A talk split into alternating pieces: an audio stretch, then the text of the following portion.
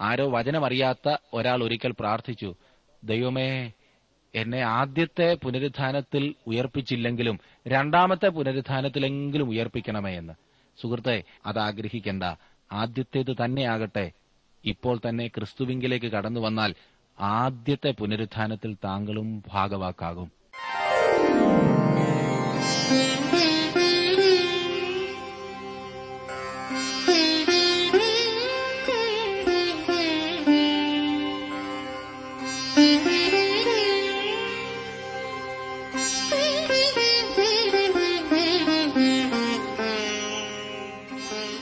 T W ആറിന്റെ വേദപഠന class ആരംഭിക്കുകയാണ്. ജീവസന്ദേശം.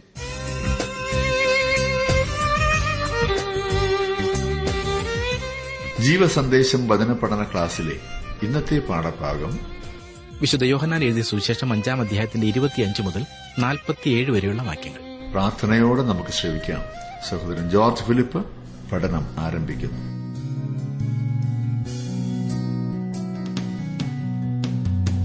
N ദൈവമേ രാജാധിരാജാദേവാ ആദിയന്തം ഇല്ലാ മഹേശനേ. സർവലോകം അങ്ങയെ വന്ദിക്കുന്നേ സാധു ഞാനും വീണു വണങ്ങുന്നേ. അത്യുച്ചത്തിൽ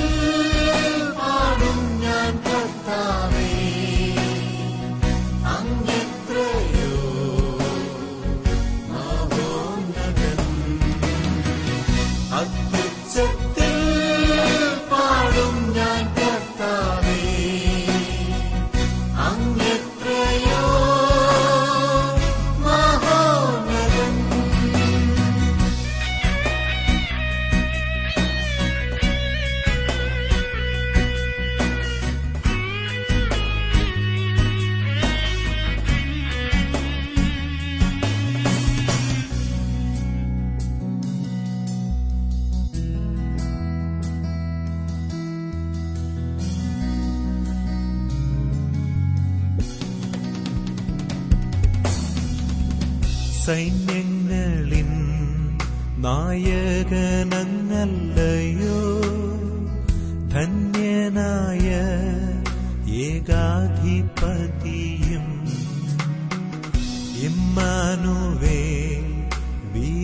വീരനാം ദൈവവും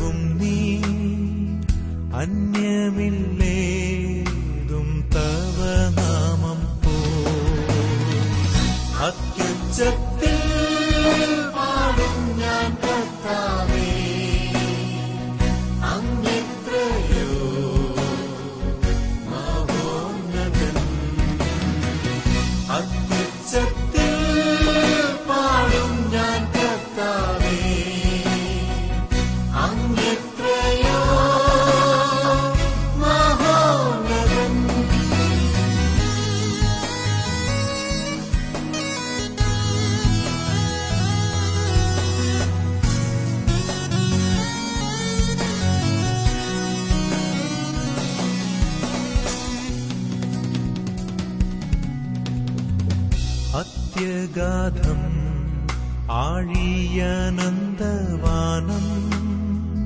താരാജാലം കാനന പർവതം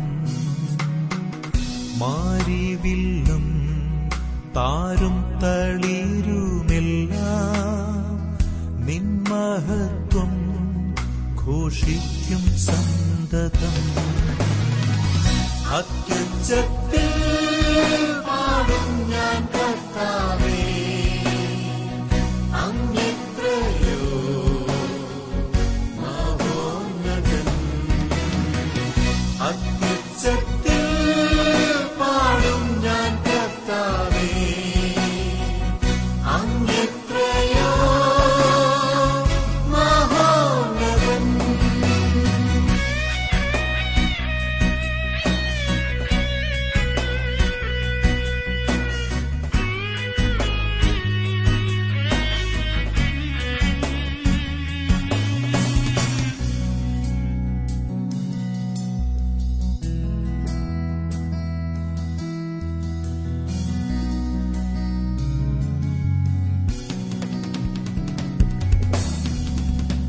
ഏഴ് എന്നെ ഇത്രമേൽ സ്നേഹിക്കുവാൻ എൻ ദൈവമേ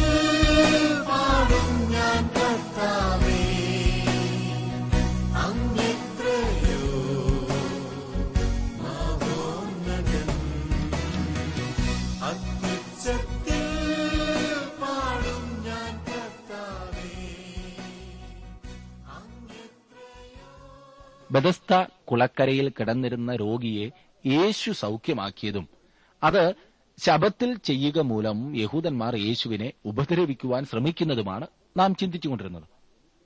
തന്നെ ചോദ്യം ചെയ്യുവാൻ ശ്രമിച്ച യഹൂദന്മാരെ താൻ ആരാകുന്നു എന്ന് പറഞ്ഞ് മനസ്സിലാക്കുവാൻ യേശു ഒരു ശ്രമം നടത്തുന്നതാണ് അഞ്ചാം അധ്യായത്തിന്റെ അവസാന ഭാഗത്ത് നാം കാണുന്നത്. യേശുവിന്റെ മൂന്ന് അവകാശവാദങ്ങളെക്കുറിച്ച് നാം കഴിഞ്ഞ ദിവസം ചിന്തിക്കുകയുണ്ടായി. പത്തൊൻപതാം വാക്യത്തിൽ യേശു ദൈവമാകുന്നു എന്ന് അവകാശപ്പെടുന്നു. ഇരുപത്തിയൊന്നാം വാക്യത്തിൽ അവൻ മരിച്ചവരെ ഉയർപ്പിക്കുന്നു എന്ന് അവകാശപ്പെടുന്നു. ഇരുപത്തിരണ്ടാം വാക്യത്തിൽ ന്യായം വിധിക്കുവാൻ അവൻ പോകുന്നു എന്ന് നാം കാണുന്നു. യേശു ഒരിക്കലും ഭോഷ്ക് പറഞ്ഞിട്ടില്ല. അവൻ കള്ളം പറഞ്ഞിട്ടില്ല. അവൻ പറഞ്ഞിട്ടുള്ളതെല്ലാം സത്യമാണ്. എങ്കിൽ ഈ അവകാശവാദവും അതുപോലെ സത്യമാണ്.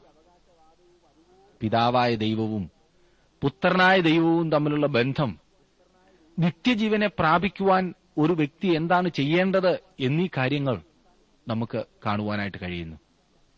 ഇനിയും ഇരുപത്തിയഞ്ച് മുതലുള്ള വാക്യങ്ങൾ നമുക്ക് പഠിക്കാം. ഇരുപത്തിയഞ്ചാം വാക്യവും ഇരുപത്തിയെട്ടാം വാക്യവും ഞാനൊന്ന് വായിക്കാം. അതിനിടയിലുള്ള വാക്യങ്ങൾ പിന്നെ പഠിക്കാം. ഇരുപത്തിയഞ്ചും ഇരുപത്തിയെട്ടും നമുക്ക് ആദ്യം നോക്കാം. ഇരുപത്തിയഞ്ചാം വാക്യത്തിൽ നാം വായിക്കുന്നത് ആമേൻ ആമേൻ ഞാൻ നിങ്ങളോട് പറയുന്നു. മരിച്ചവർ ദൈവപുത്രന്റെ ശബ്ദം കേൾക്കുകയും കേൾക്കുന്നവർ ജീവിക്കുകയും ചെയ്യുന്ന നാഴിക വരുന്നു. ഇപ്പോൾ വന്നുമിരിക്കുന്നു. ഇരുപത്തെട്ടാം വാക്യത്തിൽ ഇതിങ്കൽ ആശ്ചര്യപ്പെടരുത്. കല്ലറകളിലുള്ളവർ എല്ലാവരും അവന്റെ ശബ്ദം കേട്ടു. നാഴിക ഇപ്പോൾ വന്നുമിരിക്കുന്നു എന്ന് ഇരുപത്തിയഞ്ചാം വാക്യത്തിൽ യേശു പറഞ്ഞിരിക്കുന്നതിന്റെ അർത്ഥം എന്താണ് വരുന്നു എന്ന് അന്ന് പറഞ്ഞ സമയത്താണ് നാം ഇന്ന് ജീവിക്കുന്നത്. ഇരുപത്തിയെട്ടാം വാക്യത്തിൽ വ്യക്തമായി പറഞ്ഞിരിക്കുന്നത് നാഴിക വന്നിട്ടില്ല വരുന്നു എന്നാണ്. മരിച്ചവർ ദൈവപുത്രന്റെ ശബ്ദം കേട്ട് ജീവിക്കുകയും ചെയ്യുന്ന സമയത്തെങ്കിലേക്ക് നീങ്ങിക്കൊണ്ടിരിക്കുന്ന കാലത്താണ് ഞാനും നിങ്ങളും ജീവിക്കുന്നത് എന്നത്ര ഇവിടുത്തെ ചിന്ത. നാഴിക ഇപ്പോൾ വന്നുമിരിക്കുന്നു എന്ന് പറഞ്ഞിരിക്കുന്നതിന്റെ അർത്ഥം എന്താണ് ഇപ്പോൾ അവന്റെ ശബ്ദം കേൾക്കുന്ന മരിച്ചവർ ആരാണ്? യോഹനാന്റെ സുവിശേഷം പതിനൊന്നാം അധ്യായത്തിൽ യേശു മരിച്ച ലാസറിനെ ഉയർപ്പിച്ച സംഭവത്തോട് അനുബന്ധിച്ച് യേശു ലാസറിന്റെ രണ്ട് സഹോദരിമാരോട് ഞാൻ തന്നെ പുനരുദ്ധാനവും ജീവനുമാകുന്നു. എന്നിൽ വിശ്വസിക്കുന്നവൻ മരിച്ചാലും ജീവിക്കും. ജീവിച്ചിരുന്ന് എന്നിൽ വിശ്വസിക്കുന്നവൻ ആരും ഒരു നാളും മരിക്കയില്ല എന്ന് പറഞ്ഞത് നിങ്ങൾ ഓർക്കുന്നുണ്ടല്ലോ. ഈ യോഹനാന്റെ സുവിശേഷം പതിനൊന്നാം അധ്യായത്തിന്റെ ഇരുപത്തിയഞ്ചും ഇരുപത്തിയാറും വാക്യങ്ങളിലാണ് നാം അത് കാണുന്നത്. നാം ആ ഭാഗം പഠിക്കുമ്പോൾ കൂടുതൽ വ്യക്തമായി മനസ്സിലാക്കും. അവർ മരിച്ചാലും ജീവിക്കും. ശവക്കല്ലറയിലുള്ളവർ കേൾക്കും എന്നാണല്ലോ ഇതിന്റെ അർത്ഥം. അല്ല ഇത് ആത്മീയ മരണത്തെയാണ് സൂചിപ്പിക്കുന്നത്. മരണമെന്നാൽ ദൈവത്തിൽ നിന്നുള്ള വേർപാട് എന്നാണ് അർത്ഥം. മരിച്ചവർ ദൈവപുത്രന്റെ ശബ്ദം കേൾക്കുകയും കേൾക്കുന്നവർ ജീവിക്കുകയും ചെയ്യുന്ന നാഴിക വരുന്നു. ഇപ്പോൾ വന്നുമിരിക്കുന്നു. കാരണം ഇന്ന് ആത്മീയമായി മരിച്ചിരിക്കുന്നവർ അവന്റെ ശബ്ദം കേട്ട് ജീവൻ പ്രാപിച്ചുകൊണ്ടത്രയിരിക്കുന്നത്. എഫ് എസ് വിശ്വാസികൾ അതിക്രമങ്ങളിലും പാപങ്ങളിലും മരിച്ചിരിക്കുകയായിരുന്നു എന്ന് പൗലോസ് അവർക്ക് എഴുതി. ഓരോരുത്തരുടെയും ആത്മീയമായ അവസ്ഥ അതുതന്നെയാണ് എന്നാൽ എന്റെ വചനം കേട്ട് എന്നെ അയച്ചവനിൽ വിശ്വസിക്കുന്നവന് നിത്യജീവനുണ്ട് അവൻ ന്യായവിധിയിൽ കടക്കയില്ല മരണത്തിൽ നിന്നും അതായത് ആത്മീയ മരണത്തിൽ നിന്ന് അവൻ നൽകുന്ന ജീവങ്കലേക്ക് കടന്നിരിക്കുന്നു എന്ന് ഇരുപത്തിയഞ്ചും ഇരുപത്തി എട്ടും വാക്യങ്ങളിൽ നിന്നും കാണുവാൻ സാധിക്കും. ഇരുപത്തിയഞ്ചും ഇരുപത്തിയെട്ടും വാക്യങ്ങളിൽ രണ്ട് പ്രത്യേക കാര്യങ്ങളാണ് അവൻ പറയുന്നത്. ക്രിസ്തു ആത്മീയ ജീവൻ നൽകുന്ന ഈ കാലമാണ് ആ നാഴിക വന്നുമിരിക്കുന്നു എന്ന് പറഞ്ഞിരിക്കുന്നത്. മരിച്ചവരെ കല്ലറകളിൽ നിന്ന് അവൻ ഉയർപ്പിക്കുന്ന സമയം വരാൻ പോകുന്നു. ഇനിയും അതിനിടയിലുള്ള രണ്ട് വാക്യങ്ങൾ നാം വിട്ടല്ലോ. ഇരുപത്തിയാറും ഇരുപത്തിയേഴും. അത് തന്നെ നോക്കാം. ഇരുപത്തിയാറാം വാക്യത്തിൽ പിതാവിന് തന്നിൽ തന്നെ ജീവനുള്ളതുപോലെ അവൻ പുത്രനും തന്നിൽ തന്നെ ജീവനുള്ളവൻ ആകുമാർ വരം നൽകിയിരിക്കുന്നു. അവൻ മനുഷ്യപുത്രനാകയാൽ ന്യായവിധി നടത്തുവാൻ അവൻ അധികാരവും നൽകിയിരിക്കുന്നു. കർത്താവായ യേശു ക്രിസ്തു ജീവൻ നൽകുന്നവനാണ്. അവന് ജീവനുണ്ട് എന്ന് മാത്രമല്ല അവൻ ജീവൻ കൊടുക്കുകയും ചെയ്യുന്നു. ന്യായം വിധിക്കുവാനും അവന് അധികാരമുണ്ട്. അവൻ ന്യായം വിധിക്കുവാനല്ല രക്ഷകനായിട്ടാണ് ഒന്നാമത് വന്നത്. എന്നാൽ അവൻ ന്യായാധിപനായിട്ടാണ് വീണ്ടും വരുവാൻ പോകുന്നത്. ആ സമയത്ത് കല്ലറകളിലുള്ളവർ അവന്റെ ശബ്ദം കേൾക്കും. ഇരുപത്തിയെട്ടും ഇരുപത്തിയൊൻപതും വാക്യങ്ങളിൽ നാം വായിക്കുന്നത് ഇതിങ്കൽ ആശ്ചര്യപ്പെടരുത്. കല്ലറകളിലുള്ളവർ എല്ലാവരും അവന്റെ ശബ്ദം കേട്ട് നന്മ ചെയ്തവർ ജീവനായും തിന്മ ചെയ്തവർ ന്യായവിധിക്കായും പുനരുദ്ധാനം ചെയ്യുവാനുള്ള നാഴിക വരുന്നു. രണ്ട് പുനരുദ്ധാനങ്ങളെക്കുറിച്ച് ഇവിടെ സൂചിപ്പിച്ചിരിക്കുന്നു. വെളിപ്പാട് പുസ്തകത്തിൽ ഒന്നാമത്തെ പുനരുദ്ധാനത്തിന്റെ പൂർത്തീകരണത്തെക്കുറിച്ചും വെളിപ്പാട് പുസ്തകം ഇരുപതാം അധ്യായത്തിന്റെ നാല് മുതൽ ആറ് വരെയുള്ള വാക്യങ്ങൾ. രണ്ടാമത്തെ പുനരുദ്ധാനത്തെക്കുറിച്ചും അതായത് ഇരുപതാം അധ്യായത്തിന്റെ പതിനൊന്ന് മുതൽ പതിനഞ്ച് വരെയുള്ള വാക്യങ്ങളിൽ കൂടുതൽ വ്യക്തമായി പറഞ്ഞിട്ടുണ്ട്. രക്ഷിക്കപ്പെട്ടവരായ എല്ലാവരുടെയും ഉയർത്തെഴുന്നേൽപ്പാണ് ഒന്നാമത്തെ പുനരുദ്ധാനം. ദൈവത്തിന്റെ കാര്യപരിപാടിയിൽ ഇനിയും ആദ്യമായി നടക്കാനുള്ളതും അതാണ്. സഭയുടെ ഉൽപ്രാപണം എന്ന് നാം അതിനെ വിളിക്കുന്നു. ഒന്ന് തെസലോനി നാലിന്റെ പതിനേഴിൽ വിശുദ്ധ പൗലോസ് ഇപ്രകാരം പറഞ്ഞിട്ടുണ്ട്. പിന്നെ ജീവനോടെ ശേഷിക്കുന്ന നാം അവരോടൊരുമിച്ച് ആകാശത്തിൽ കർത്താവിനെ എതിരേൽപ്പാൻ മേഘങ്ങളിൽ എടുക്കപ്പെടും. അതാണ് ഉൽപ്രാപണം. ഇത് ഭാവിയിൽ നടക്കാനിരിക്കുന്ന കാര്യമാണ്.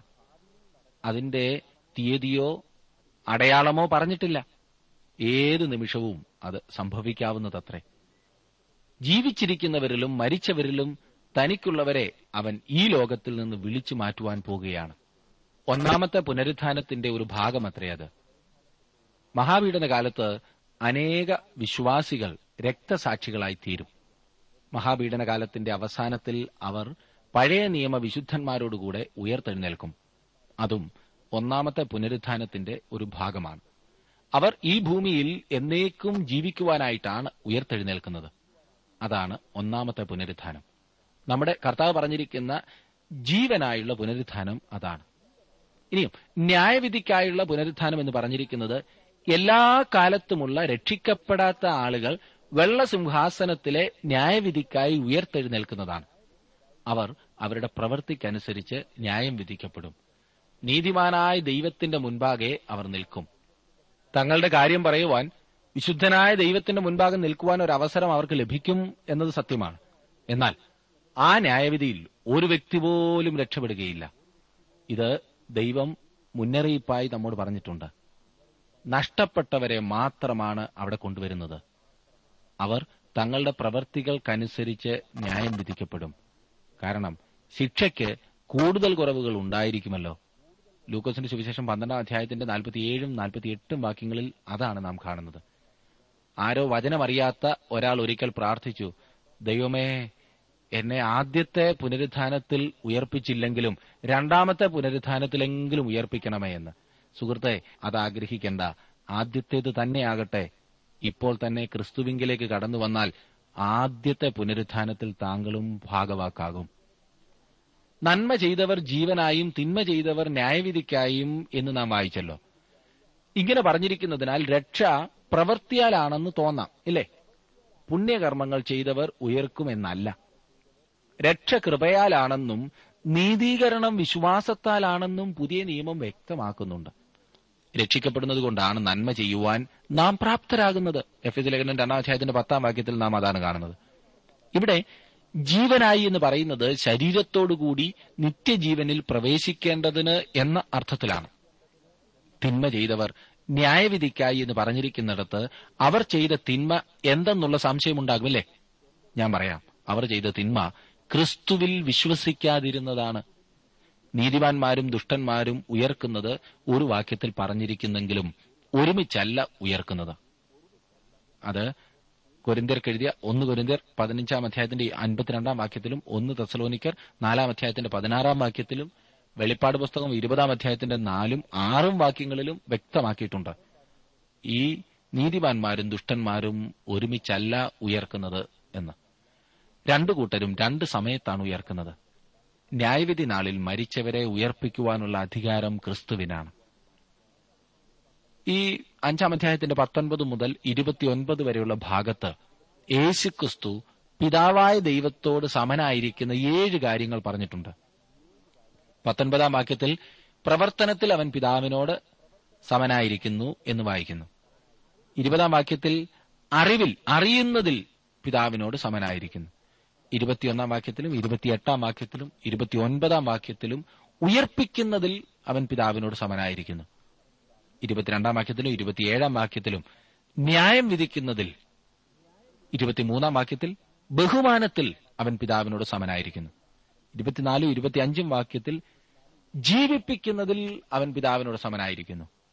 ഇനിയും ഏഴാമതായി ഇരുപത്തിയാറാം വാക്യത്തിൽ സ്വയാസ്തിത്വത്തിൽ അവൻ പിതാവിനോട് സമനായിരിക്കുന്നു എന്ന് കാണുവാൻ സാധിക്കും. ഇനി നമുക്ക് മുപ്പതാം വാക്യത്തിലേക്ക് വരാം. നിങ്ങൾ ആ ഭാഗം നോക്കുന്നുണ്ടല്ലോ അല്ലേ? മുപ്പതാം വാക്യത്തിൽ എനിക്ക് സ്വതേ ഒന്നും ചെയ്യുവാൻ കഴിയുന്നതല്ല. ഞാൻ കേൾക്കുന്നത് പോലെ ന്യായം വിധിക്കുന്നു. ഞാൻ എന്റെ ഇഷ്ടമല്ല. എന്നെ അയച്ചവന്റെ ഇഷ്ടമത്രേ ചെയ്യുവാൻ ഇച്ഛിക്കുന്നതുകൊണ്ട് എന്റെ വിധി നീതിയുള്ളതാകുന്നു. എനിക്ക് സ്വതവേ യാതൊന്നും ചെയ്യുവാൻ കഴിയുകയില്ല എന്ന് യേശു പറയുന്നു. യേശു നമ്മുടെ മനുഷ്യരൂപം തന്റെ മേൽ ഏറ്റുകൊണ്ട് ഈ ഭൂമിയിലേക്ക് വന്നപ്പോൾ അവനുണ്ടായിരുന്ന സ്വയപരിമിതി അത്രേ ഇവിടെ പറയുന്നത്. അവൻ സ്വന്തം ഇഷ്ടമല്ല. പിതാവിന്റെ ഇഷ്ടം ചെയ്യുവാനാണ് ഒരു മനുഷ്യനായി താണിറങ്ങി വന്നത്. ഇന്ന് നമുക്ക് ഇതൊരു മാതൃകയത്രേ.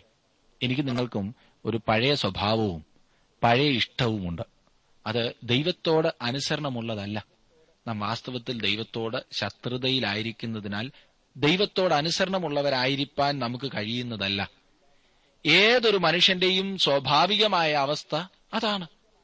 നമ്മുടെ കർത്താവ് നിക്കോദിമോസിനോട് വീണ്ടും ജനിക്കേണ്ടത് ആവശ്യമാണ് എന്ന് പറയുവാൻ കാരണം അതത്രേ. ജഡസ്വഭാവമുള്ളവർ അവർക്ക് ദൈവത്തെ പ്രസാദിപ്പിക്കുവാൻ കഴിയുന്നതല്ല. ജഡത്താൽ ജനിച്ചത് ജഡമാകുന്നു ആത്മാവിനാൽ ജനിച്ചത് ആത്മാവാകുന്നു. ഈ പഴയ സ്വഭാവം ദൈവത്തോട് ശത്രുതയിലായതിനാൽ എനിക്കും നിങ്ങൾക്കും പുതിയ ജനനം ആവശ്യമാണ്. പുതുതായി ജനിക്കുക. തന്റെ അവകാശവാദങ്ങൾ ശരിയാകുന്നു എന്നതിന് സാക്ഷ്യങ്ങളുണ്ട് എന്നും നമ്മുടെ കർത്താവ് തുടർന്ന് പറയുന്നു. താൻ ഈ അവകാശപ്പെട്ടതൊക്കെ വെറുതെ സ്വന്തമായി അങ്ങ് പറയുന്നതല്ല അതിന് സാക്ഷ്യമുണ്ട് എന്ന്.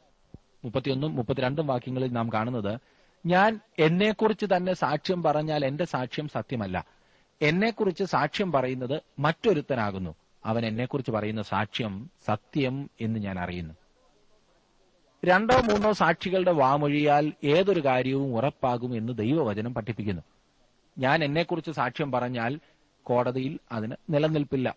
എന്നെക്കുറിച്ച് സാക്ഷ്യം പറയുന്നത് മറ്റൊരുത്തനാകുന്നു. യോഹന്നാൻ സ്നാപകനെ കുറിച്ചല്ല മറ്റൊരുത്തൻ സാക്ഷ്യം പറയുന്നതായി ഇവിടെ സൂചിപ്പിച്ചിരിക്കുന്നത്. മറന്നുപോകരുത്. ഒരു മനുഷ്യ സാക്ഷിയെക്കുറിച്ചേ അല്ല താൻ സൂചിപ്പിക്കുന്നത് എന്ന് യേശു വ്യക്തമാക്കുന്നു. മുപ്പത്തിമൂന്നാം വാക്യം നോക്കിക്കേ. നിങ്ങൾ യോഹന്നാന്റെ അടുക്കൽ ആളയച്ചു. അവൻ സത്യത്തിന് സാക്ഷ്യം പറഞ്ഞിരിക്കുന്നു. യോഹന്നാൻ സ്നാപകൻ തന്നെക്കുറിച്ച് സാക്ഷ്യം പറഞ്ഞിരിക്കുന്നു എന്ന് ഇവിടെ യേശു പറയുന്നു ഈ സാക്ഷ്യം അവർക്ക് അറിവുള്ളതാണ്. എന്നാൽ യേശു മറ്റൊരു സാക്ഷിയെക്കുറിച്ച് മനുഷ്യൻ അല്ലാത്ത ഒരു സാക്ഷിയെക്കുറിച്ച് സൂചിപ്പിക്കുന്നു. അങ്ങനെ അവർക്ക് രണ്ട് സാക്ഷികളുടെ സാക്ഷ്യം ഉണ്ട് എന്ന് പറയുന്നു. മുപ്പത്തിനാലാം വാക്യത്തിൽ എനിക്കോ മനുഷ്യന്റെ സാക്ഷ്യം കൊണ്ട് ആവശ്യമില്ല. നിങ്ങൾ രക്ഷിക്കപ്പെടുവാനത്രേ ഇത് പറയുന്നത്. മനുഷ്യന്റെ സാക്ഷ്യത്തെക്കാൾ ഉന്നതമായതത്രേ യേശു അവകാശപ്പെടുന്നത്. എന്നിരുന്നാലും അവൻ യോഹന്നാൻ സ്നാപകനെക്കുറിച്ച് സാക്ഷ്യം പറയുന്നുണ്ട്. യോഹന്നാൻ സ്നാപകനെ യേശു ജ്വലിച്ചു പ്രകാശിക്കുന്ന വിളക്ക് എന്ന് വിളിച്ചിരിക്കുന്നു. യേശു വെളിച്ചമാണ്. യോഹന്നാൻ അവന്റെ വെളിച്ചം കാണിക്കുന്ന വിളക്കായിരുന്നു. മുപ്പത്തിയഞ്ചും മുപ്പത്തിയാറും വാക്യങ്ങൾ നോക്കിക്കേ. അവിടെ നാം കാണുന്നത് അവൻ ജ്വലിച്ചു പ്രകാശിക്കുന്ന വിളക്കായിരുന്നു. നിങ്ങൾ അല്പസമയത്തേക്ക് അവന്റെ വെളിച്ചത്തിൽ ഉല്ലസിപ്പാൻ ഇച്ഛിച്ചു. എനിക്കോ യോഹന്നാന്റെ സാക്ഷ്യത്തിലും വലിയ സാക്ഷ്യമുണ്ട്. പിതാവ് എനിക്ക് അനുഷ്ഠിപ്പാൻ തന്നിരിക്കുന്ന പ്രവർത്തികൾ ഞാൻ ചെയ്യുന്ന പ്രവർത്തികൾ തന്നെ പിതാവ് എന്നെ അയച്ചു എന്ന് എന്നെക്കുറിച്ച് സാക്ഷീകരിക്കുന്നു. യേശു ചെയ്ത അതിശയ പ്രവർത്തികൾ താൻ ആരാകുന്നു എന്നതിനെ വ്യക്തമാക്കുകയും തെളിയിക്കുകയും ചെയ്യുന്നവയായിരുന്നു. താൻ ആരാകുന്നു എന്ന് യേശു അവകാശപ്പെട്ടുവോ? അവയെ തെളിയിക്കുന്നവയായിരുന്നു ഈ അതിശയ പ്രവൃത്തികൾ ആയിരക്കണക്കിന് ആളുകൾ യേശുവിനാൽ സൗഖ്യം പ്രാപിച്ചു. അവ പരസ്യമായി നടന്ന സംഭവങ്ങളായിരുന്നു. അക്കാലത്ത് യേശുവിന്റെ അത്ഭുതങ്ങളെ യാതൊരു വ്യക്തിയും ചോദ്യം ചെയ്തിരുന്നില്ല. അപ്രകാരം ആരെങ്കിലും ചെയ്തിരുന്നുവെങ്കിൽ അവൻ ഒരു ഭോഷനാകുമായിരുന്നു. യേശു കർത്താവ് ചെയ്ത അത്ഭുതങ്ങളെക്കുറിച്ച് ചിന്തിക്കുകയാണെങ്കിൽ മറ്റ് അത്ഭുത പ്രവർത്തകരെക്കാൾ വളരെ വ്യത്യസ്തമായിരുന്നു അവൻ. ഒന്നാമതായി അത്ഭുതങ്ങൾ ചെയ്യുവാനുള്ള കഴിവ് പ്രകൃത്യാ അവനുണ്ടായിരുന്നു. രണ്ടാമതായി കർത്താവ് അത്ഭുതങ്ങൾ ചെയ്തു എന്ന് മാത്രമല്ല അതിനുള്ള കഴിവ് അപ്പോസ്തോലന്മാർക്ക് കൊടുക്കുകയും ചെയ്തു. പഴയ നിയമത്തിൽ അത്ഭുതങ്ങൾ ചെയ്തവർ മറ്റുള്ളവർക്ക് ആ കഴിവ് കൊടുത്തിട്ടില്ല ഉണ്ടോ? മൂന്നാമതായി മറ്റാരും ചെയ്തിട്ടില്ലാത്ത അത്ഭുതങ്ങളാണ് കർത്താവ് ചെയ്തത്. എണ്ണത്തിലും അവ അധികം തന്നെയായിരുന്നു. നാലാമതായി കർത്താവിന്റെ അത്ഭുതങ്ങൾ പരോപകാരപ്രദവും പരനന്മയെ മാത്രം ലക്ഷ്യമാക്കിയുള്ളവയും ആയിരുന്നു ശക്തിയുടെ പ്രകടനമോ ഗർവിന്റെ അടയാളമോ ഒന്നും ആയിരുന്നില്ല. അഞ്ചാമതായി തനിക്ക് വേണ്ടി താൻ ഒരത്ഭുതവും ചെയ്തില്ല. അവന്റെ അതിശയ പ്രവൃത്തികൾ യേശുവിന്റെ അവകാശങ്ങളെ തെളിയിക്കുന്നവയായിരുന്നു. പിതാവ് അവനെ അയച്ചതാകുന്നു എന്ന് സാക്ഷ്യം പറയുന്നവയായിരുന്നു അവന്റെ പ്രവർത്തനങ്ങൾ. മുപ്പത്തിയേഴ് മുതൽ മുപ്പത്തിയൊൻപത് വരെയുള്ള വാക്യങ്ങൾ നോക്കിക്കാട്ട്. എന്നെ അയച്ച പിതാവ് താനും എന്നെക്കുറിച്ച് സാക്ഷ്യം പറഞ്ഞിരിക്കുന്നു. നിങ്ങൾ അവന്റെ ശബ്ദം ഒരു നാളും കേട്ടിട്ടില്ല. അവന്റെ രൂപം കണ്ടിട്ടില്ല. അവന്റെ വചനം നിങ്ങളുടെ ഉള്ളിൽ വസിക്കുന്നതുമില്ല. അവൻ അയച്ചവനെ നിങ്ങൾ വിശ്വസിക്കുന്നില്ലല്ലോ. നിങ്ങൾ തിരുവഴുത്തുകളെ ശോധന ചെയ്യുന്നു. അവയിൽ നിങ്ങൾക്ക് നിത്യജീവൻ ഉണ്ട് എന്ന് നിങ്ങൾ നിരൂപിക്കുന്നുവല്ലോ. അവ എനിക്ക് സാക്ഷ്യം പറയുന്നു. അവസാനത്തെ വാക്യം പലപ്പോഴും തെറ്റിദ്ധരിക്കപ്പെടുന്ന വാക്യമാണ്. കർത്താവ് എന്തെങ്കിലും ചെയ്യുവാൻ അവരെ പ്രേരിപ്പിക്കുകയല്ല. പിന്നെയോ ഒരു പ്രസ്താവന ചെയ്യുകയാണ് ചെയ്തിരിക്കുന്നത്. അവയിൽ അവർ നിത്യജീവൻ കണ്ടെത്തും എന്ന വിചാരത്തിൽ അവർ തിരുവഴുത്തുകളെ പരിശോധിക്കുന്നു. എന്നാൽ തിരുവഴുത്തുകളിൽ യേശുക്രിസ്തുവിനെക്കുറിച്ച് സാക്ഷ്യം പറയുന്നു എന്ന കാര്യം അവർ മനസ്സിലാക്കുന്നില്ല എന്നത്ര യേശു പറയുന്നത്. എന്നെ ശ്രദ്ധിക്കുന്ന പ്രിയ സഹോദര സഹോദരി തിരുവചനത്തിൽ നിങ്ങൾ യേശുവിനെ കണ്ടെത്തേണ്ടതത്രേ. യേശുവിനെ നിങ്ങൾക്ക് തിരുവചനത്തിൽ കാണുവാൻ കഴിയുന്നില്ല എങ്കിൽ നിങ്ങളുടെ തിരുവചന പഠനം വ്യർത്ഥമത്രേ. തിരുവചനം വാസ്തവമായി പഠിക്കുകയും തിരുവചനം മനസ്സിലാക്കുവാൻ ശ്രമിക്കുകയും ചെയ്യുന്ന ഏതൊരു വ്യക്തിയും അതിനകത്ത് കണ്ടെത്തുന്നത് ദൈവപുത്രനായ യേശുക്രിസ്തുവിനെയാണ്. നിത്യജീവൻ നൽകുവാൻ പ്രാപ്തനായ യേശു കർത്താവിനെയാണ്. നാൽപ്പതാം വാക്യത്തിൽ നാം വായിക്കുന്നത് എങ്കിലും ജീവൻ പ്രാപിക്കേണ്ടതിന് എന്റെ അടുക്കൽ വരുവാൻ നിങ്ങൾക്ക് മനസ്സില്ല എന്നാണ്. തിരുവഴുത്തുകളിൽ യേശുവിനെക്കുറിച്ച് പറഞ്ഞിരിക്കുന്നു എന്നാൽ അവന്റെ അടുക്കൽ വരുവാൻ അവർ തയ്യാറായിരുന്നില്ല. പ്രധാനപ്പെട്ട കാര്യം അവർ വിട്ടുകളയുകയത്രേ ചെയ്യുന്നത്. പലപ്പോഴും തിരുവചനം നാം പഠിക്കുമ്പോൾ നമ്മുടെ ജീവിതത്തിലും ഉണ്ടാകുന്ന പരാജയം ഇതാണല്ലോ. പ്രധാനപ്പെട്ട കാര്യം നാം വിട്ടുകളയും. നാൽപ്പത്തിരണ്ടും നാൽപ്പത്തിമൂന്നും വാക്യങ്ങളിൽ നാം വായിക്കുന്നത് എന്നാൽ നിങ്ങൾക്കുള്ളിൽ ദൈവസ്നേഹമില്ല എന്ന് ഞാൻ അറിഞ്ഞിരിക്കുന്നു. ഞാൻ എന്റെ പിതാവിന്റെ നാമത്തിൽ വന്നിരിക്കുന്നു. എന്നെ നിങ്ങൾ കൈക്കൊള്ളുന്നില്ല. മറ്റൊരുത്തൻ സ്വന്തം നാമത്തിൽ വന്നാൽ അവനെ കൈക്കൊള്ളും. ഒരിക്കൽ എതിർ ക്രിസ്തു വരുവാൻ പോകുന്നു. അപ്പോൾ ലോകം അവനെ കൈക്കൊള്ളും. അവർ ക്രിസ്തുവിനെ ഉപേക്ഷിച്ച് കളഞ്ഞിരിക്കുന്നു എന്നത്രേ നമുക്ക് ഇവിടെ നിന്ന് മനസ്സിലാക്കുവാൻ സാധിക്കുന്നത്. ദൈവവചനം പഠിക്കുവാനും അനുസരിക്കുവാനും തയ്യാറാകുന്നു എന്ന് പറയുമ്പോൾ തന്നെ അതിനകത്ത് പറഞ്ഞിരിക്കുന്നതായിട്ടുള്ള സത്യങ്ങളെ നാം ഗ്രഹിക്കാതെ വിട്ടുകളയുന്നു. അതല്ലേ നമ്മുടെ ജീവിതത്തിൽ സംഭവിക്കുന്നത്. നാൽപ്പത്തിനാലാം വാക്യത്തിൽ നാം കാണുന്നത് തമ്മിൽ തമ്മിൽ ബഹുമാനം വാങ്ങിക്കൊണ്ട് ഏക ദൈവത്തിന്റെ പക്കൽ നിന്നുള്ള ബഹുമാനം അന്വേഷിക്കാത്ത നിങ്ങൾക്ക് എങ്ങനെ വിശ്വസിപ്പാൻ കഴിയും? മനുഷ്യരുടെ ബഹുമാനമാണ് അവർ അന്വേഷിക്കുന്നത്. ഇന്നും നമ്മുടെ സഭകളിൽ ഇതത്രേ നടക്കുന്നതില്ലേ? ദൈവവചനത്തിലെ സത്യം സംസാരിക്കാതെ ഓരോരുത്തരും മറ്റുള്ളവരെ പ്രീതിപ്പെടുത്തുവാൻ ശ്രമിക്കുകയാണ് ചെയ്യുന്നത്. ദൈവത്തിൽ നിന്ന് മാത്രം വരുന്നതായ ബഹുമാനം അവർ അന്വേഷിക്കുന്നില്ല. അതുകൊണ്ട് തങ്ങളുടെ ക്രിസ്തീയ ജീവിതത്തിൽ വളരുവാൻ സാധിക്കുന്നില്ല. നാൽപ്പത്തി അഞ്ച് മുതൽ നാൽപ്പത്തിയേഴ് വരെയുള്ള വാക്യങ്ങൾ കൂടി നോക്കിക്കാട്ടെ. അത് ഈ ഭാഗത്തെ ഒടുവിലത്തെ വാക്യങ്ങളാണല്ലോ. ഞാൻ പിതാവിന്റെ മുൻപിൽ നിങ്ങളെ കുറ്റം ചുമത്തും എന്ന് നിങ്ങൾക്ക് തോന്നരുത്. നിങ്ങളെ കുറ്റം ചുമത്തുന്നവനുണ്ട്. നിങ്ങൾ പ്രത്യാശ വെച്ചിരിക്കുന്ന മോശ തന്നെ. നിങ്ങൾ മോശയെ വിശ്വസിച്ചു എങ്കിൽ എന്നെയും വിശ്വസിക്കുമായിരുന്നു. അവൻ എന്നെക്കുറിച്ച് എഴുതിയിരിക്കുന്നു. എന്നാൽ അവന്റെ എഴുത്ത് നിങ്ങൾ വിശ്വസിക്കുന്നില്ല എങ്കിൽ എന്റെ വാക്ക് എങ്ങനെ വിശ്വസിക്കും? ഇത് വളരെ പ്രധാനപ്പെട്ട സംഗതിയാണ്. മോശയുടെ പഞ്ചഗ്രന്ഥങ്ങളിൽ കർത്താവായ യേശുവിനെ കാണുവാൻ കഴിയും. യേശു പറയുന്നത് മോശ എന്നെക്കുറിച്ച് എഴുതിയിരിക്കുന്നു എന്നാണ്. യേശുക്രിസ്തുവിനെ തിരുവചനത്തിന്റെ ഓരോ പേജുകളിലും കാണുവാൻ കഴിയും. ചിലർ പഴയ നിയമത്തെ ചോദ്യം ചെയ്യുന്നതായി കാണുവാൻ കഴിയും. തങ്ങൾ വാസ്തവത്തിൽ എന്താണ് ചെയ്യുന്നത് എന്ന് അവർക്ക് അറിഞ്ഞുകൂടാ പുതിയ നിയമത്തിന്റെ അടിസ്ഥാനം പഴയ നിയമമാണ്. നിങ്ങൾ മോശയുടെ എഴുത്ത് വിശ്വസിക്കുന്നില്ല എങ്കിൽ എന്റെ വാക്ക് എങ്ങനെ വിശ്വസിക്കുമെന്നാണ് നമ്മുടെ കർത്താവ് ചോദിച്ചത്. അവ രണ്ടും ഒരുമിച്ച് പോകുന്നതത്രേ. ദൈവത്തിന്റെ വചനം വായിക്കുന്നു പഠിക്കുന്നു മനസ്സിലാക്കുന്നു എന്ന് അവകാശവാദം മുഴക്കുന്നവർ വാസ്തവമായി യേശുവിനെ അറിയുന്നുണ്ടോ? നമ്മുടെ ജീവിതത്തിൽ പലപ്പോഴും യേശുവിനെ വിട്ടുകളഞ്ഞ് നാം മുൻപോട്ട് പോകാറില്ലേ? ഇന്ന് നമ്മെ തന്നെ ദൈവകരങ്ങളിലേക്ക് സമർപ്പിക്കുമോ? തിരുവചനത്തിൽ യേശുവിനെക്കുറിച്ച് പറഞ്ഞിരിക്കുന്നു. നമുക്ക് നിത്യജീവൻ പ്രാപിക്കുവാൻ സാധിക്കുന്നത് എപ്രകാരമാകുന്നു എന്ന് തിരുവചനത്തിൽ രേഖപ്പെടുത്തിയിരിക്കുന്നു. യേശുവിലൂടെയുള്ള ആ രക്ഷ സ്വന്തമാക്കുവാൻ ആ വിജയപ്രദമായ ജീവിതം നമ്മുടേതായി തീരുവാൻ നമുക്ക് സമർപ്പിക്കാം. അതിനായി ദൈവം താങ്കളെ സഹായിക്കട്ടെ.